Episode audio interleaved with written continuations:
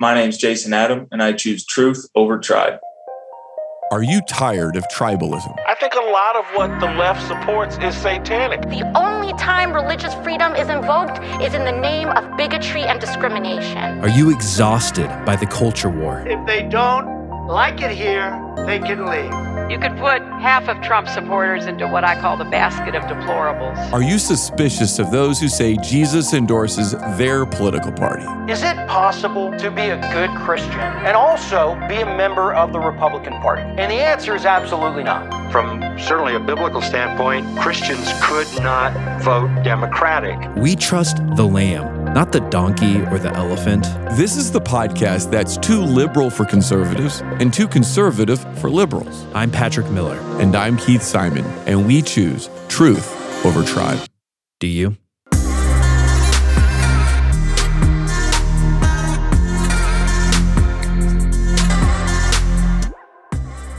Jason Adam is a relief pitcher for the Tampa Bay Rays. He broke into the major leagues in 2018 and he's played for several teams. Right now, he finds himself in the middle of a controversy surrounding LGBTQ Pride Month. Along with some teammates, Jason chose not to wear a hat and a patch on his uniform celebrating Pride. Of course, they're taking heat for that decision, and much of that heat is coming from the sports media.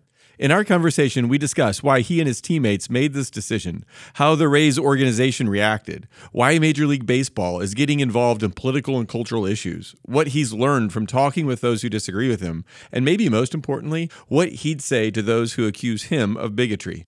Jason isn't an academic or a pastor, he's just a regular guy trying to live out his faith. But because he's a baseball player, he's having to do it all in a more public setting. I think you're going to like Jason and also learn something from him.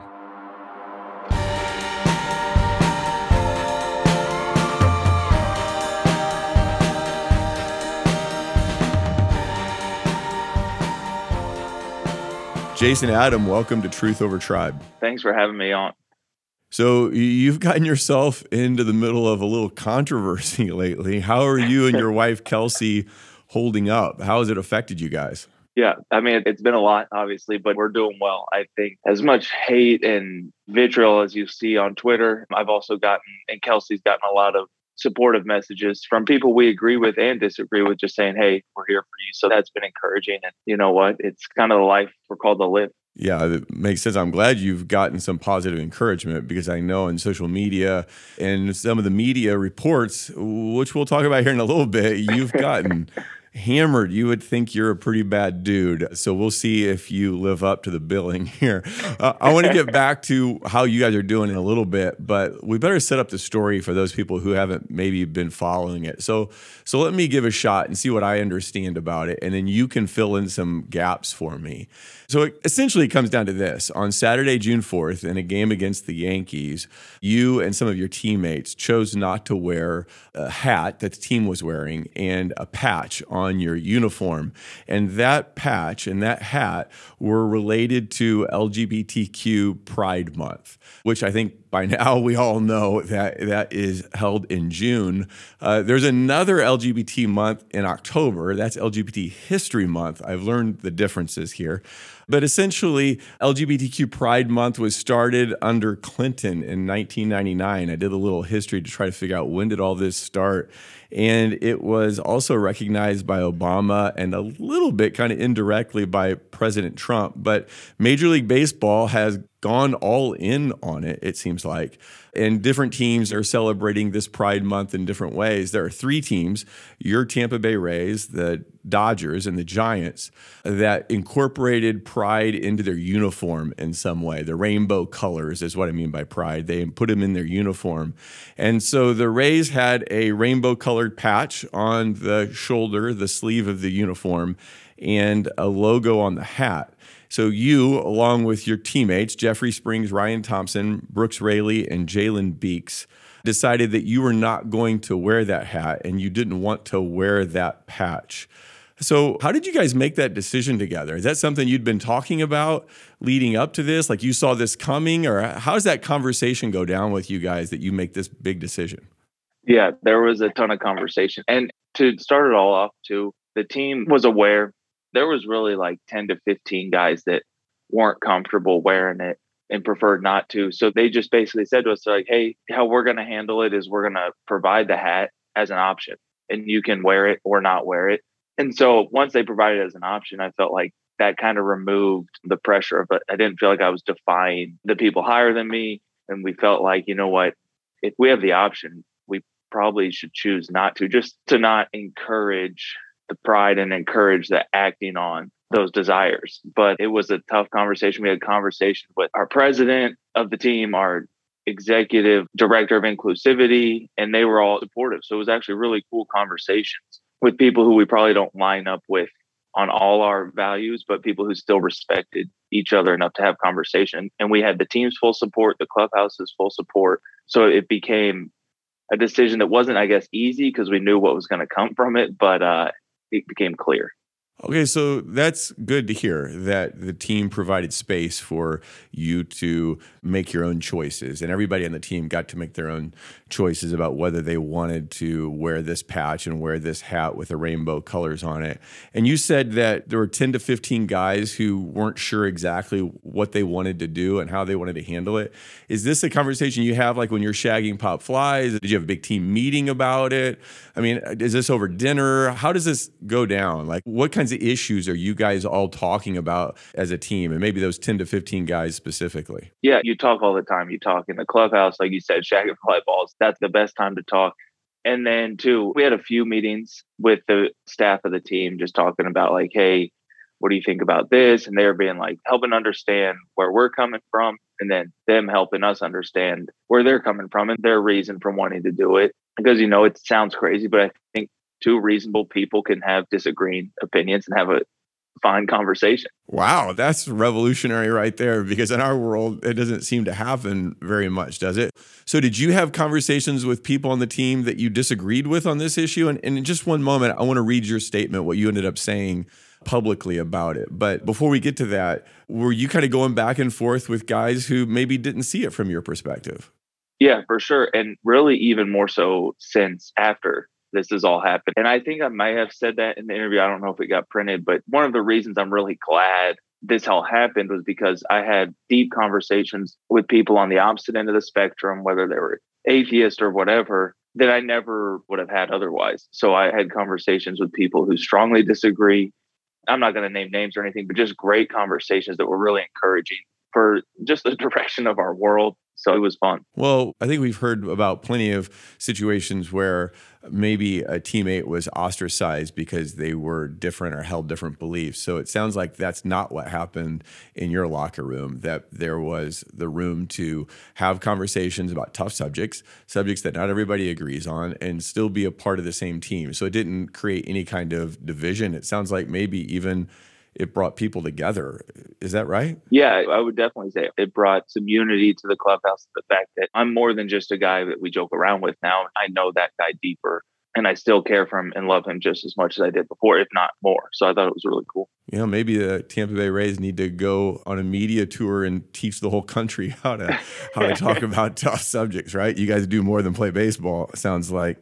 Right. So you end up becoming the spokesman for the group, is that right? Like how yeah. does that happen? Do they look to you? Does the team appoint you to that position? How does that happen? No, it was all last minute. So we had all these meetings leading up with the head of diversity inclusion, our media people, and we would all speak. We'd all share like what our thoughts on it, and they'd talk. And so it was that Saturday, like eleven twenty nine, and I was actually thought it was going to be Ryan and Jalen that were going to get more of the questions. So I'm sitting there thinking, like, all right, I'll probably get a few questions. I better prepare, you know, so I'm reading, I'm praying, jotting down like notes of like any points I want to get across. And then I get approached by our media, like, hey, you mind if we just come to you and you speak on behalf and we just kind of knock this all out? I'm like, yeah, I guess, sure. you know, yeah, we just liked how you worded things in those meetings. I was like, okay, sure. But I'm like, all right, when? And they're like, uh, right now. It's like, oh, okay. yeah. So that's a lot of pressure. Yeah, I was like, let me take a poop real quick. And so I just went in the bathroom. I was like, prayed. I was like, all right, God, help me out here. Nothing like praying when you're pooping. I love it. Yeah, I had to escape for a second. so let's just get to why you made the choice not to wear the hat and not to wear the arm patch. And so I'm going to read real quick what was in the New York Times. And this is the same account that I saw in most media sources. Now, I hope they got it mainly right. You said you might have said more than they printed. So if there's some things here that they've missed, maybe you can fill us in. But I think the issue we want to talk about is why did you make this decision? So let's get into it here. Here's what they have you down as saying. A lot of it comes down to faith, to like a faith based decision. So it's a hard decision because ultimately we all said what we want is them to know that all are welcome and loved here. But when we put it on our bodies, and I think you're talking about the patch, then that rainbow flag. Yeah, right? patch and a hat. When we put it on our bodies, I think a lot of guys decided it's just a lifestyle that maybe not that they look down on anybody or think differently. It's just that maybe we don't want to encourage it if we believe in Jesus, who's encouraged us to live a lifestyle that would abstain from that behavior. Just like Jesus encourages me as a heterosexual male to abstain from sex outside of the confines of marriage, it's no different.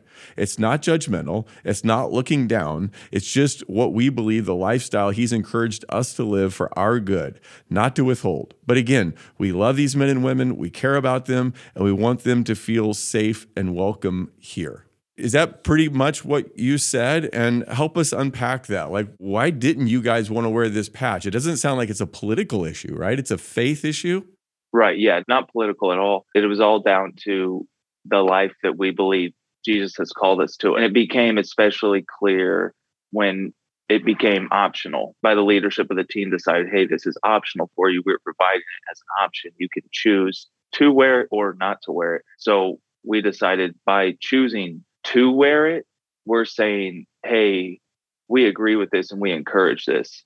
And that's a message that we didn't want to put out. And like I said, it's not that we look down on it. We act on our sinful desires all the time and that's why we need Jesus. But we are also called not to encourage or celebrate acting on sinful desires. So that was the difference for us. It felt like by choosing something that was optional, it would put out the message that, hey, we encourage this and, and kind of do as you please, live your truth. And one, that's not what Jesus calls us to. And two, I don't think it's a recipe for a healthy life to just do everything you want whenever you want just because you feel like it. So I understand there's a lot of stuff with homosexuality and how you're born possibly with those desires. One thing I can say with conviction is you can control what you do with your desires. Before I was married, just had the desire to sleep with my then girlfriend doesn't mean I should. And again, it all comes back to the gospel. And if you act on those desires, Jesus is waiting to forgive. So it's not a holier than thou. It just is something that we don't want to encourage. Yeah. So you've mentioned a couple times that the team made it optional. I kind of take it that at one point you didn't think it was going to be optional, but then they ended up making it a choice that was kind of left up to you to decide. Is that right? Do you think yeah. you would have made the same decision if it hadn't been optional? Or how would this have played out if they would have said, no, you kind of got to wear it? What would you have done? It was a tougher decision for everyone. I don't know exactly how it would have panned out because at that point I was thinking when we thought it was going to be like a requirement and that we were going to be disobedient, I guess, to not wear it. It was one that there's scripture on submitting to authority, but there still is scripture on not encouraging sin. So it was going to be a really tough decision. And what kept hitting me when I thought it was going to be required was just like I said, when it's optional and I'm choosing to put it on, it feels like I'm saying I encourage this behavior if they made it a requirement and I defied that, it seemed to me that at that point I'm communicating I am against you to that community. And that didn't sit well with me. So I can't say honestly what I would have done, but it would have been a lot harder decision just because I would have added in some layers to it. Yeah. So you were aware that you were going to put this patch on or the hat, the team was going to go down that direction. How far in advance were you aware of it? Is this something you knew since the season began or was it more recent than that? I think they had sent out a message early in the season. And then we all saw it probably like a month or so out. That's when the conversation started. So, yeah, they gave us time and they hadn't publicly announced it or anything. So there was still time to adjust our plan and whether anybody was going to wear it. Or you can make arguments for all different directions. We should they have made it mandatory? Should they have just canceled the whole hat and patch part of it, or did they do the right thing? And I mean, who knows? But I do know that good came from it because there's been a lot of good conversations at the expense of people crushing me on Twitter. Yeah, I want to get to that in just one second. So, best you can tell, and I obviously not looking for you to name names, and you don't know exactly what everybody's thinking all the time, but best that you can tell from the conversations you were a part of, why did the guys who were uncomfortable with it still go ahead and wear it? Were they wrestling with some of the same kind of questions you were? Were all the guys who were considering not wearing it, was it all for the same reason, a faith issue, or were there a wide variety of reasons that guys were thinking about going a different direction? I'm sure there was a variety. Of the guys that I all talked to, the reason they didn't want to is because they believe that it's not a desire we should act on. They're Christian men. And some of us were more convicted in that, some were less. And some were convicted that, hey, I'm going to wear it because I want to show this community that I love them. Again, it's not necessarily a black and white issue. You know, some obviously wore it just because uh, this one stinks because I hate that they felt that way, but they just wore it because they did not want to deal with, you know, what we're dealing with right now. And that's understandable. You know, it's not a ton of fun. None of us asked for it. We didn't really want the attention that came with it, but it came with it. So we're just trying to do the best we can with it. Well, one thing I appreciate about the way that you're talking about this is that you realize that it's a complicated issue and that people of goodwill and even of people who share your faith could come to different conclusions about it. It's not clear cut, it's not obvious what everybody should do here as if there's a clear right and wrong and you know, some people chose the right way and some people chose the wrong way. It's not that way at all. It's far more complicated than that. And it sounds like you and these other teammates, you've gave each other the grace to make other decisions and not feel like, you know, you sold out or you gave in or, you know, something bad like that, right? Hundred percent, yeah, and that's top down. The Rays did do a phenomenal job with that, just creating space to talk and say, "Hey, your opinions are welcome here." You just want to pause for just another second and say how much I appreciate that because it is called, I think, the inclusivity offices, or the that's how you referred to them earlier, right? Yeah. But sometimes you feel like that role in an organization or a business or team or whatever isn't very inclusive. It's like we're inclusive everybody who agrees with us, which you know turns out not to be inclusive. But it sounds like, at least in your situation, that they really were inclusive of even people who disagreed with the team's approach. So props to them, right? But let's get to some of the blowback. Tyler Kepner in the New York Times said this words like lifestyle and behavior are widely known tropes, often interpreted as a polite cover for condemning gay culture. Sarah Spain on Around the Horn said you were bigoted. My guess is you've seen this clip, but I want to play it for you and then I want to hear your reaction. What do these people not understand about your perspective? Tampa pitcher Jason Adam to the Tampa Bay Times. Hard decision because ultimately we all said we want is them to know that they are welcome and loved here. But when we put it on our bodies, I think a lot of guys decided that it's just a lifestyle that maybe, not that they look down on or anything or differently, it's just that maybe we don't want to encourage if it we believe in Jesus who's encouraged us to live a lifestyle that would abstain from that behavior. Sarah Spain, how does that all come off to you?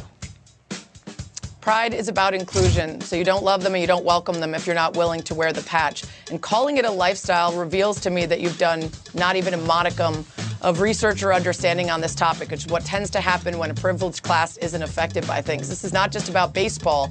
That religious exemption BS, which is used in sport and otherwise, also allows for people to be denied health care, jobs, apartments, children, prescriptions, all sorts of rights. And so we have to stop tiptoeing around it because we're trying to protect people who are trying to be bigoted from asking for them to be exempt from it when the very people that they are bigoted against are suffering the consequences. When you say trying to be bigoted, They're trying to use religious exemptions to affect the opportunities, services, uh, uh, available resources for people who are LGBTQ plus.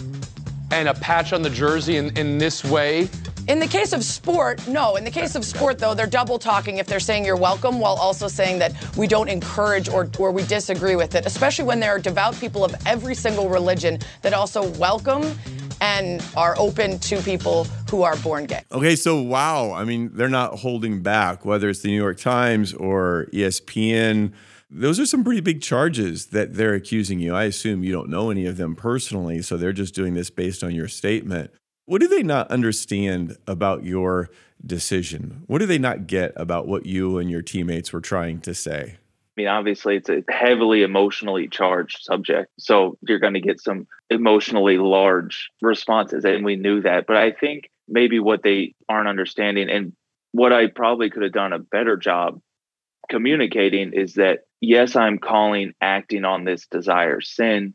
I'm also calling, if you wanted to get into it, a lot of things that I do sin. And I'm just trying to walk a life where I sin less, but at the same time being thankful for Jesus's free grace, God's free grace to send Jesus to save me from my sins.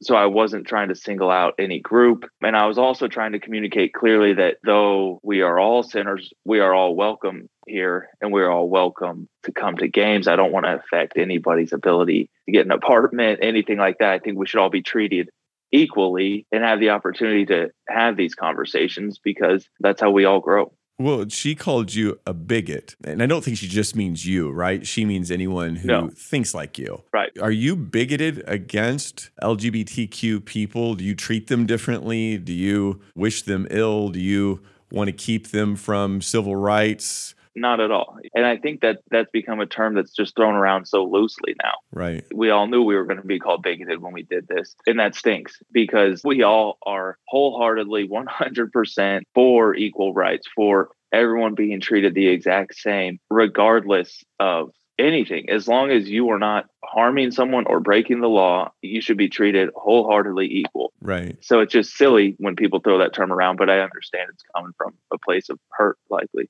Well, I think Tony Reali, the host there, even kind of pointed out a little bit how silly it is to say that a patch on a uniform Right. or a hat is somehow keeping people from getting an apartment or adopting a child or what have you. Right. Civil rights are not determined by the uniform of a baseball player. And Sarah Spain said that pride is about inclusion, but evidently it's not broad enough to include people who disagree or who Right. kind of see things a bit differently. So her inclusiveness is pretty exclusive, it turns out. It's exclusive of anybody who doesn't agree with her, right? But I don't think she's the only one. There's a guy named Bryan Ruby. He is an openly gay man who played, I think, only in the minor leagues. Are you familiar with him at all? I don't think I am. Okay, he said this It always baffles me when guys use Jesus as their excuse to discriminate. Ruby told this news outlet, he said, Wasn't Jesus the guy who preached, Love thy neighbor? Do you think that not wearing that patch and not wearing the hat is somehow making people feel like second class citizens? And I guess the reason I'm asking that is because it seems as if that instead of people just having the right to live like they want to, now it's as if people expect everyone else to affirm their choices. Yeah. It's not just, hey, we can all tolerate each other and our differences, our different perspectives, our different choices. Now it's, no, you have to celebrate my differences. Yeah. Do you see that happening in culture? Yeah, I mean, there's so much there. You got one, love thy neighbor. Yes, he was. But love is also rooted in truth. Hmm. Where do we find truth? It's in scripture. That is the only place with full truth and it will not fail. And then two, tolerance implies disagreement. So I don't have to tolerate the person that agrees with me on everything. That's not tolerance. That's just agreement. So if we're going to have tolerance, it does need to go both ways. And I need to be tolerant of Sarah Spain's opinion. I need to be tolerant of this former player's opinion. And hopefully we can take that tolerance to conversation. Yeah, I think that's exactly right. Tolerance, you said well, implies disagreement, but it doesn't sound like tolerance means anymore, at least, that tolerance means that we can all have different views and respect each other. Now, somehow, tolerance has come to mean that we all have to affirm the same sets of things, which seems to not make any sense. Yeah, like you said, celebrate Yeah. it. And that that's just like blindly celebrating things, whether you agree or not, just for fear of mob backlash.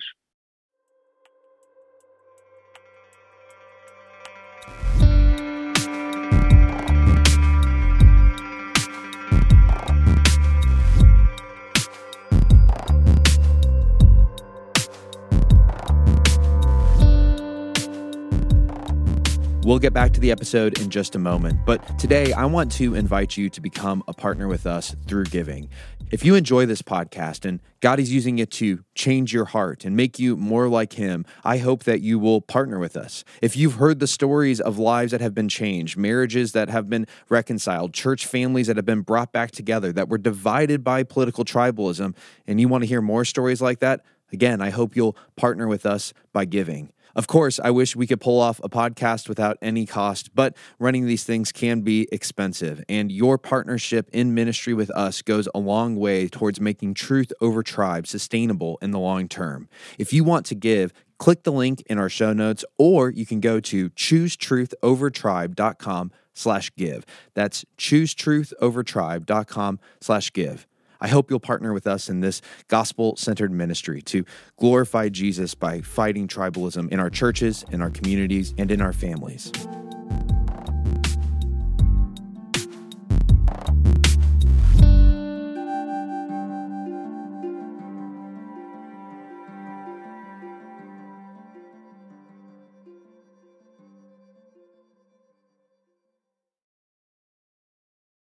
So I'm going to test you a little bit because you said that you are not only uncomfortable or think that homosexual sexual activity is wrong, and I'm trying to remember exactly the way you said it. It could have been a little bit different than that.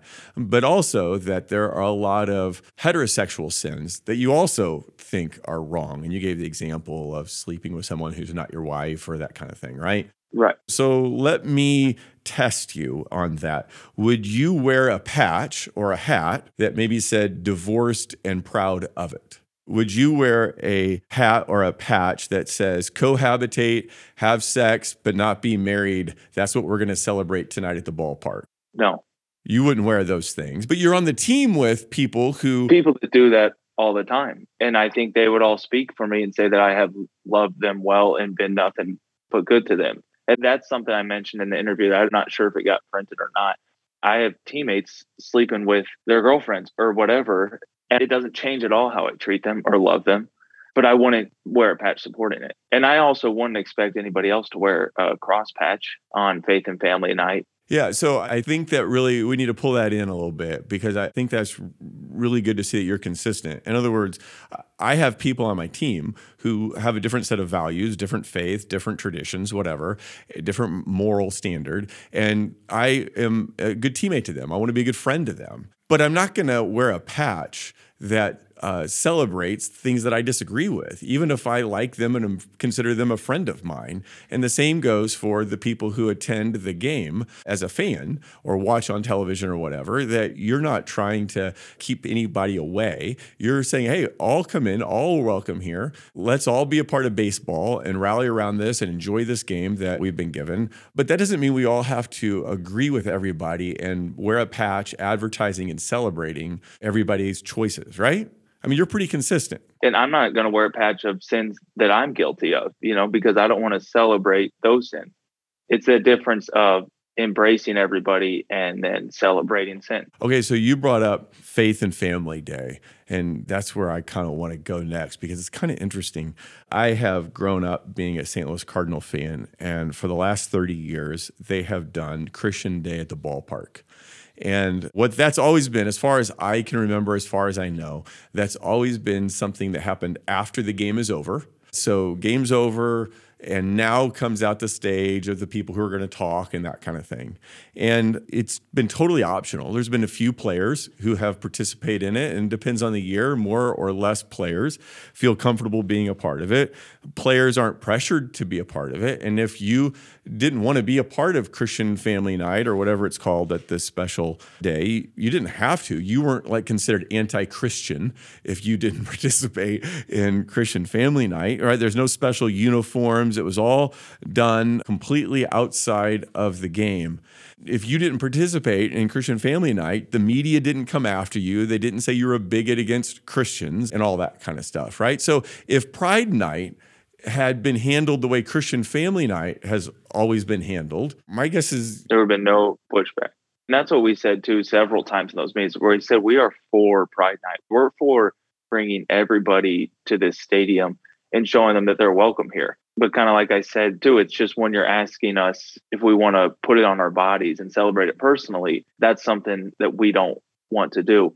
Like I said, we're not going to go around make everybody turn the T in the Tampa Bay on our hat to a cross because that's not everyone's beliefs and that's not how everyone wants to choose to live. But it is kind of the nature of our world right now, so we understand it. Yeah, like you said, we are for the nights. We are for bringing the people in just like we are obviously strongly for Christian night at the ballpark. Does Tampa Bay have one of those? They do. It's coming up. I can get you the date. It's coming up soon. I love it. I love it. Uh, we posted this on Twitter that I was going to be talking with you and just to ask people if they had questions. And one of the persons responded and said, Have any players privately reached out to you outside of your team? Have there been other players who reached out to you? And have those been positive, negative? What I saw Jack Flaherty posted something negative publicly. He, his was not positive. no, his was not positive. But what about the private stuff? Have you heard from people? Yeah, so I've had a bunch of people reaching out to me to show their support, former teammates, people I've never played with. And what's interesting is that privately, it's a lot of support and hey, way to stand for Jesus, and publicly, it's a lot of hey, and uh, you're a bigot, which I guess is kind of reflective of how our world's operating right now. But yeah, I mean, I've had teammates, non teammates, people who have gone out of their way to get my number from somebody who they knew played with me to just say, hey, stand firm for Jesus. We appreciate what you're doing. So most of these are text messages, I take it, and not on social media. Do you respond to the negative stuff on social media, or have you decided to not respond, or have you responded privately? How do you handle that?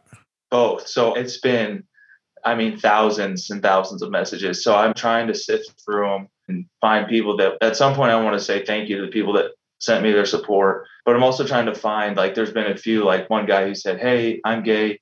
I appreciate how you thoughtfully said these things. This part you said was hurtful, but I understand you have a point. So I want to respond to him and be like, Thank you so much for reaching out in a like a cordial manner. Let's continue this conversation.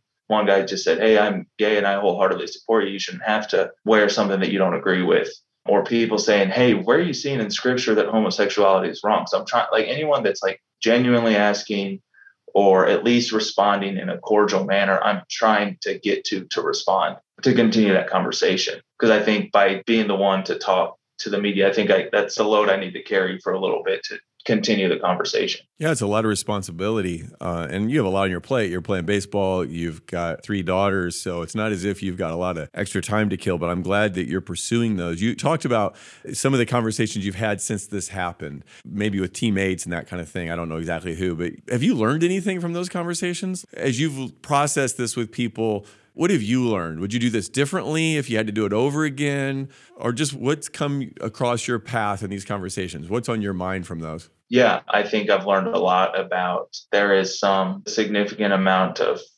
churches out there that are kind of twisting scripture to say things that if you read scripture in totality, I don't know how you could get there, but they're twisting it to fit what they want it to fit. And that's concerning. But I've also learned a lot about how there are specific words that can really trigger people who are homosexual or who are engaging in that. So trying to stay maybe I would have tried to stay away from the word lifestyle and talked more about how yes, we can't necessarily control the desires of our heart, but we control if we act on them. And we want to encourage people to not act on those desires. So maybe doing that could have been helpful, but at the same time, it's easy to get nitpicky with your words. I think anybody who was standing there during the interview or read the whole passage would see my heart was not to hurt, but it was going to upset people. And I don't know that we could completely get around that.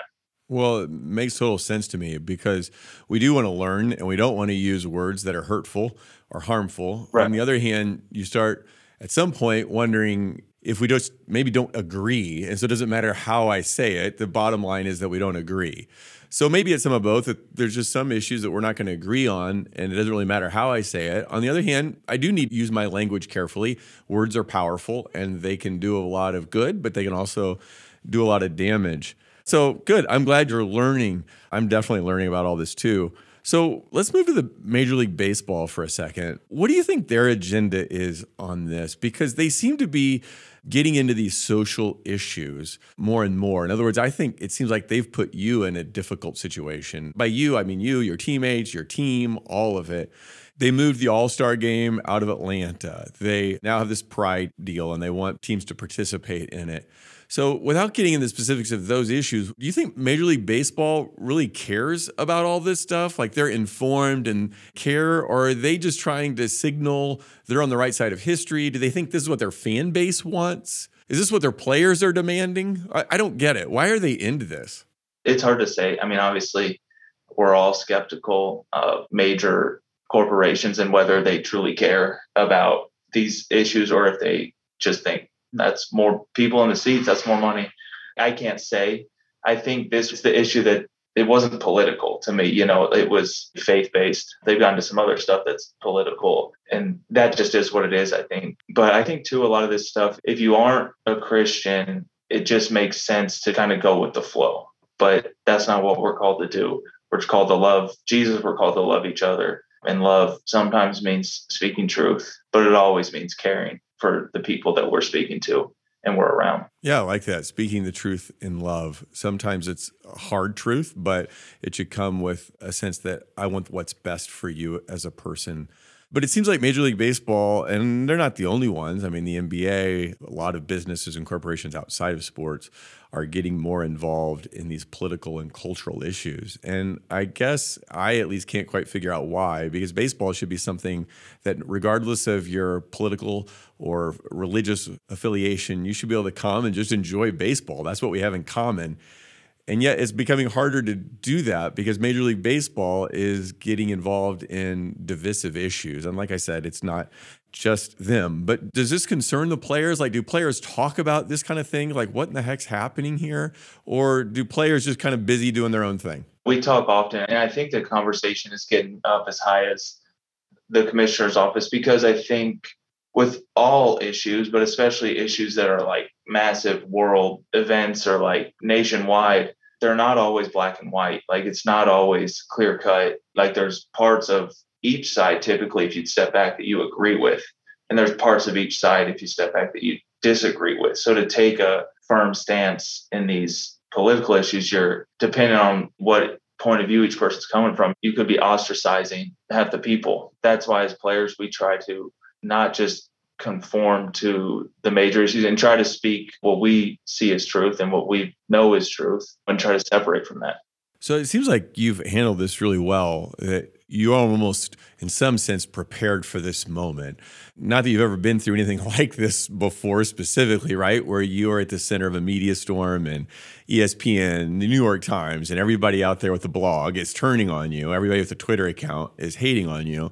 You've never done that before. But my guess is you've been through some things that you've looked back on and go, it kind of prepared me for this. How did you get prepared? I mean, why are you handling this so well? There has to be something more than I've got a great wife. I'm sure you do, but but there's more to it than that, right? Yeah, I do feel like I and all those guys have been prepared for this. I mean, one, obviously, I do have a great wife and she pushes me to be a man wholeheartedly sold out for the Lord. And we went to a thing called the Kanakuk Institute. It was like a eight month program, one off season and got rooted in scripture and just dove into the word. And the point wasn't about these cultural issues, but you see that God's word speaks into every issue that we'll encounter. So I felt like I was really equipped scripturally to defend my faith. So I think that was a huge preparation.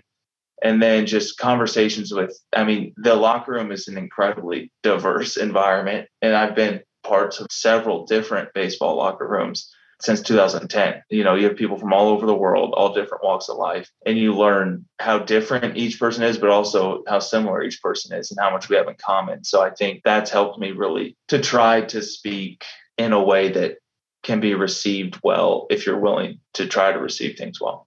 Has this impacted your faith, your prayer life, you know, or or not so much? Or has this really kind of challenged you? Yeah, it's challenged me, and you grow in the challenges. I am very anti anything that preaches that following Jesus leads to health and wealth because it does lead to health and wealth, but not what the world would call health and wealth.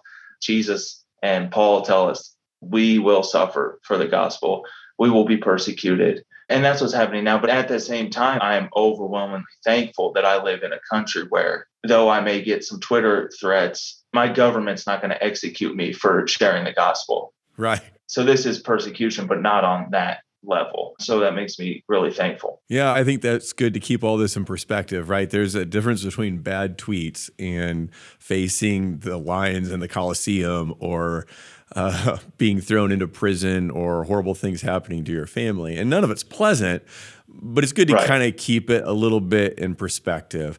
And I hate to say this, Jason, but I was most familiar with you before this is because of the injury you endured, pretty gruesome injury, and you came back far quicker than anyone expected. Did that prepare you for this in some way to trust God with what you're facing now? Or does that seem totally irrelevant and different to what you're going through now? No, I think he's used every moment. So yeah, last year that ankle injury put me on the couch for a month. What are you going to do if, the girls weren't up? You know, I'm going to read. I'm going to try not to just waste this time. And so I think God uses those times where you feel like you're in a cave, and there's countless stories of that in the Bible. He uses those times of, if you want to call it suffering, or just things aren't going the way you want them to go, to just root us in Him, get our roots dug deeper and see how loved we are. And it also gives us sympathy for people. Once I got hurt, I had more sympathy for people who walk through injuries.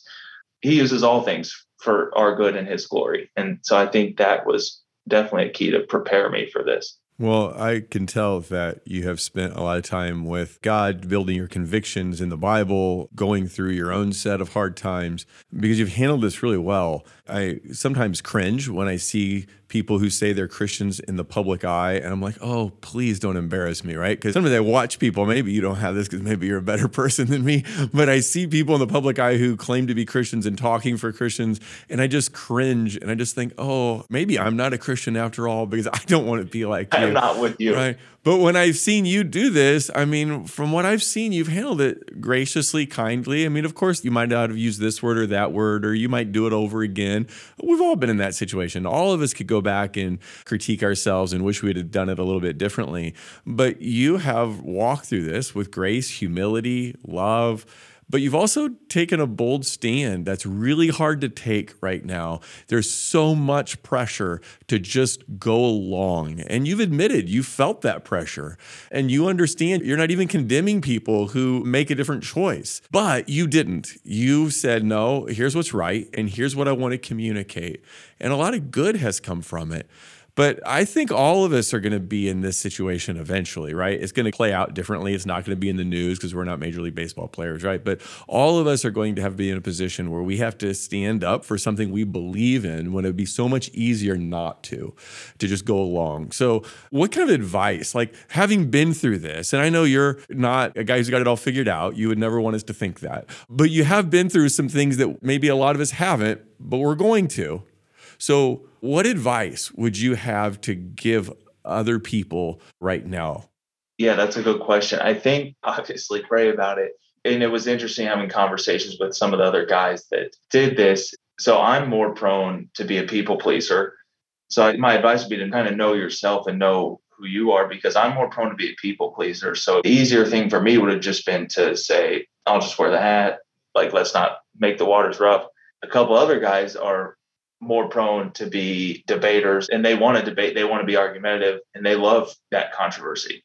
So for them, it was one of those things of like, okay, am I doing this because I just want the controversy and I want the argument?